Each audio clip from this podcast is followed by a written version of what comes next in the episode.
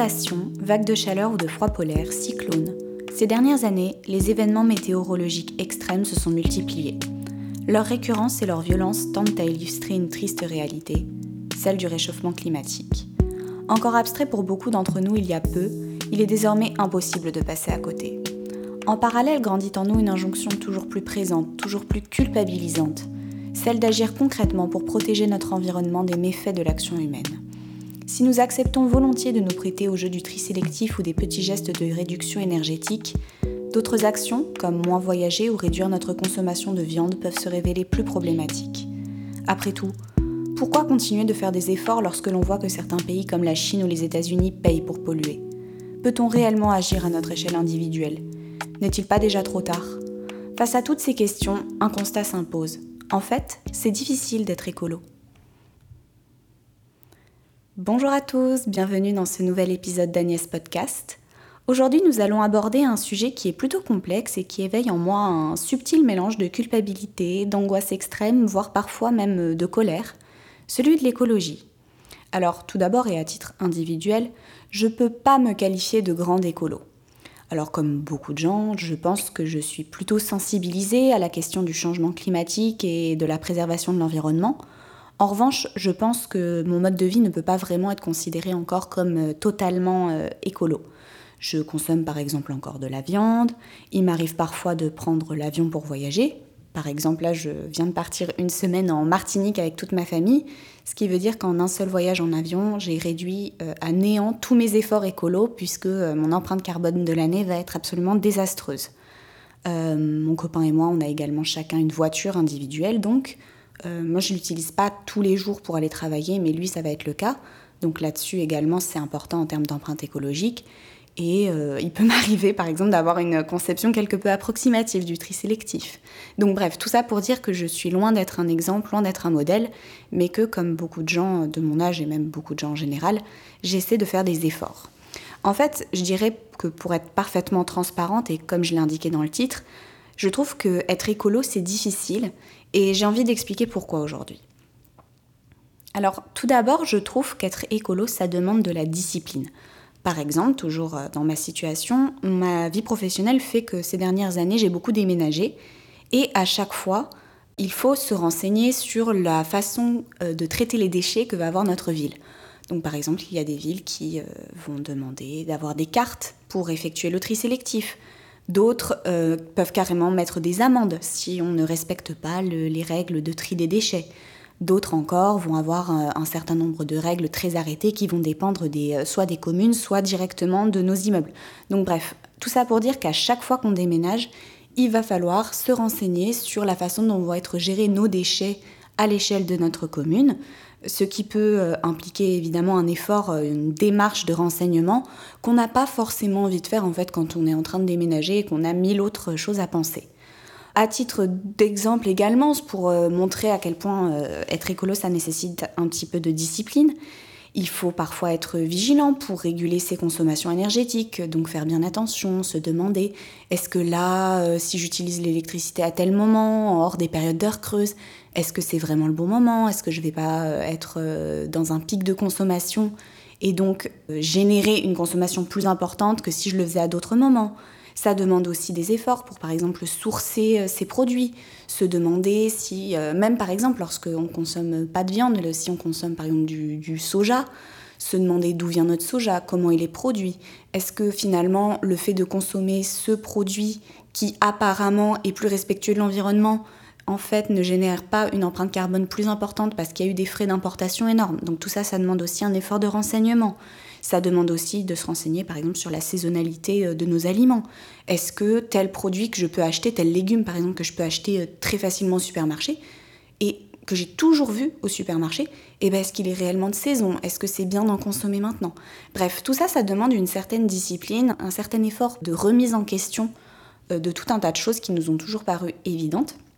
Et tous ces efforts, je pense que comme beaucoup d'autres personnes, je suis d'accord pour les faire à condition de comprendre pourquoi je les fais.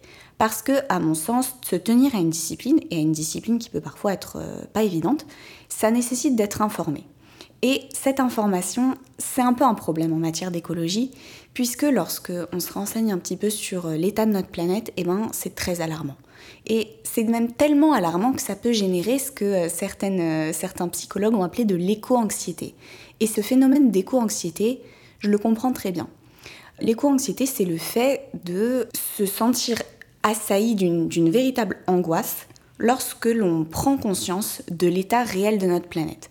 Par exemple, euh, lorsqu'on lit les, derniers rapports du GIEC qui sont absolument alarmants, lorsque l'on se rend compte que les dernières euh, catastrophes climatiques qui peuvent euh, intervenir sur notre planète, là par exemple la, la vague de froid polaire extrêmement importante qui est en train de sévir aux États-Unis, tout ça on se rend compte qu'en fait ce sont des effets du changement climatique et donc on se rend compte que notre action humaine a réellement des conséquences très très graves sur notre environnement et que tout est en train de se produire.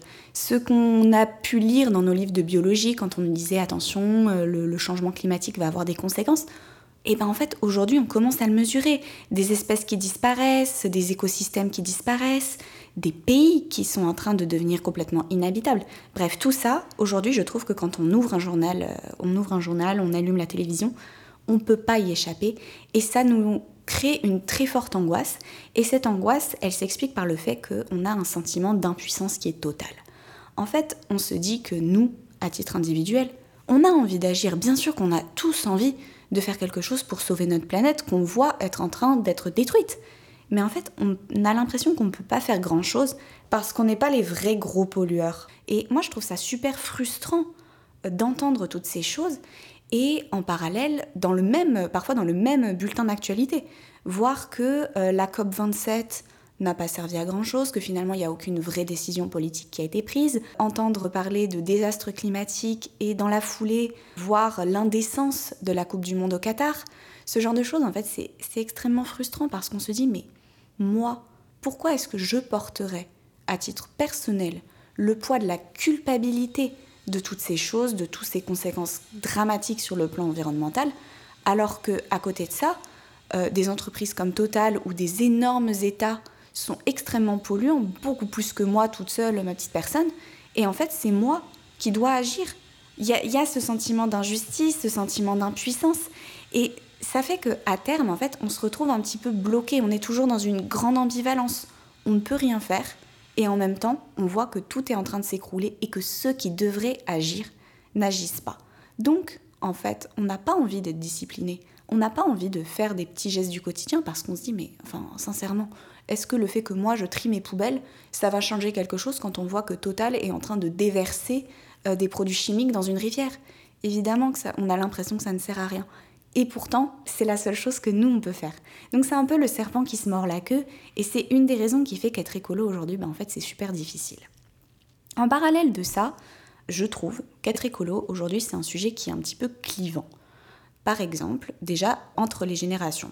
J'ai le sentiment que les générations un petit peu plus âgées ne se sentent pas autant préoccupées par ces questions que la jeune génération je peux entendre par exemple le discours de certaines personnes plus âgées dire qu'en fait, ben, les questions écolo, c'est pas leur combat, c'est pas le combat de leur génération parce qu'ils seront plus là pour voir euh, le résultat de tout ça.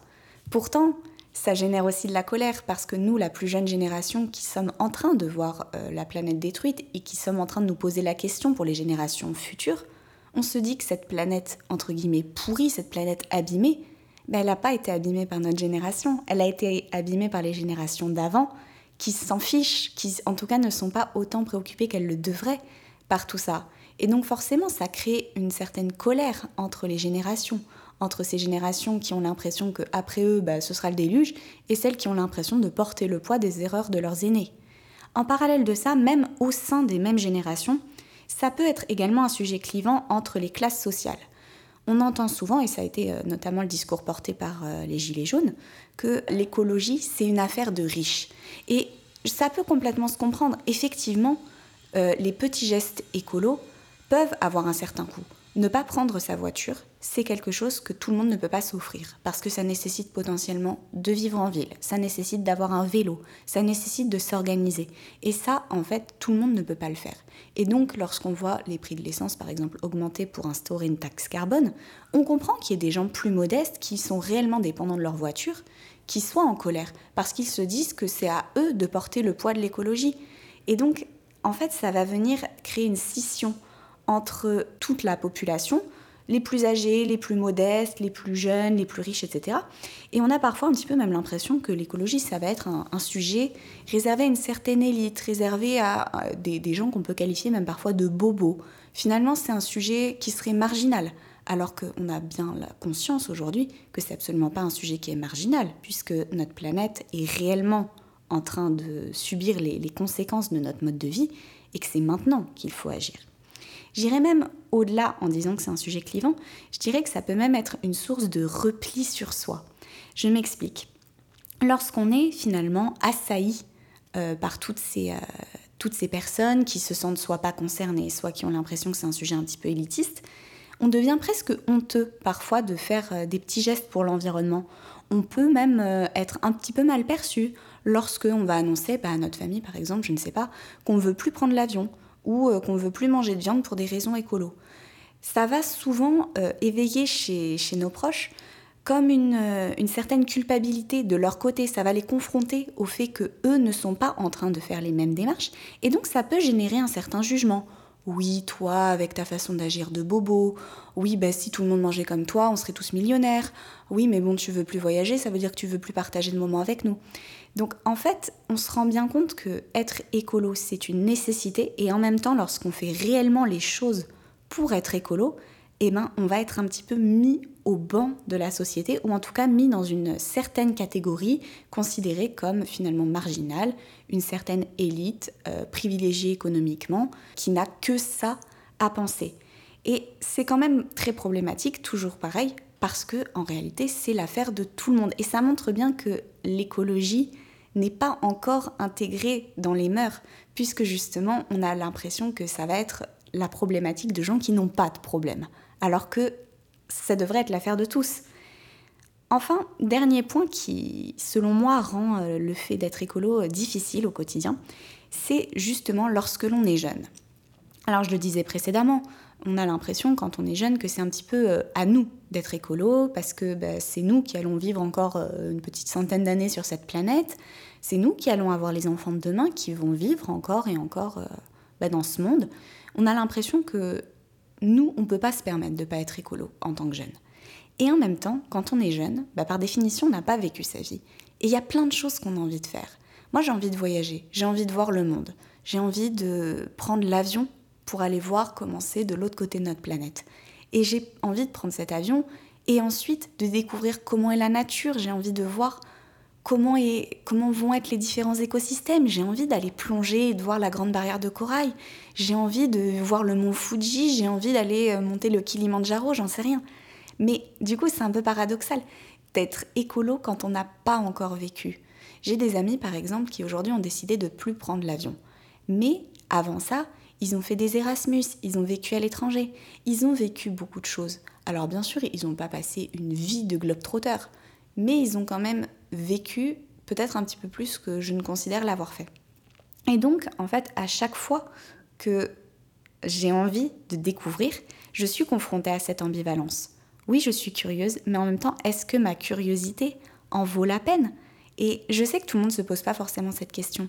Mais je trouve très difficile en fait d'être écolo quand on est jeune, d'être vraiment écolo, je veux dire, parce que en fait, ça nécessite de faire des sacrifices et les sacrifices de la curiosité, les sacrifices de la jeunesse, ils sont difficiles.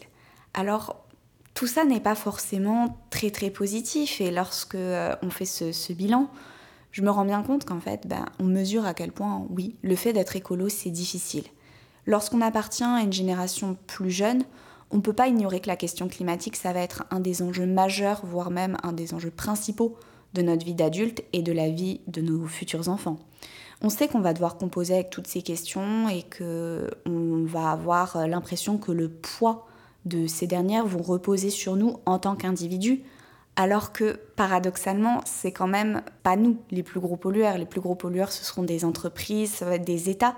Mais on a quand même ce sentiment, en tout cas c'est le message qui me paraît être véhiculé, que c'est individuellement que les gestes doivent être faits, là où les, grosses machines vont pouvoir euh, financer encore et encore leur droit de polluer. Mais je pense quand même que ça va être par une prise de conscience individuelle que même les grosses entreprises, même les gros États vont bouger. Parce que, faut pas l'oublier, une entreprise, un État, bien sûr c'est une institution, mais une institution composée d'individus. Et si chaque individu, à son échelle personnelle, est sensibilisé à ces questions, alors progressivement, on va faire bouger les choses. On le sait, à terme, il faudra aller à l'encontre de la logique capitaliste. Ça va pas être possible de continuer à fonctionner selon un système de profit permanent. On ne va pas pouvoir faire ça éternellement. Et il va falloir sortir de ce système parce que de toutes les façons, notre mode de vie, notre lieu de vie même, va subir très profondément les, conséquences de, de, ce mode de vie, il les subit déjà, et on ne peut pas rester dans, ce système. Il va falloir faire des efforts qui seront considérables et qui vont être inconfortables, surtout pour nous les Occidentaux, car clairement ça va pas être euh, des gens qui peuvent vivre dans certains petits villages en Afrique avec une empreinte carbone quasiment inexistante qui vont devoir faire les plus gros efforts. C'est nous qui depuis toujours avons baigné dans ce mode de vie ultra-capitaliste avec un accès illimité à tout. Oui, c'est sur nous que les efforts vont reposer parce qu'en fait, c'est nous les plus gros pollueurs, les humains les plus pollueurs de cette planète.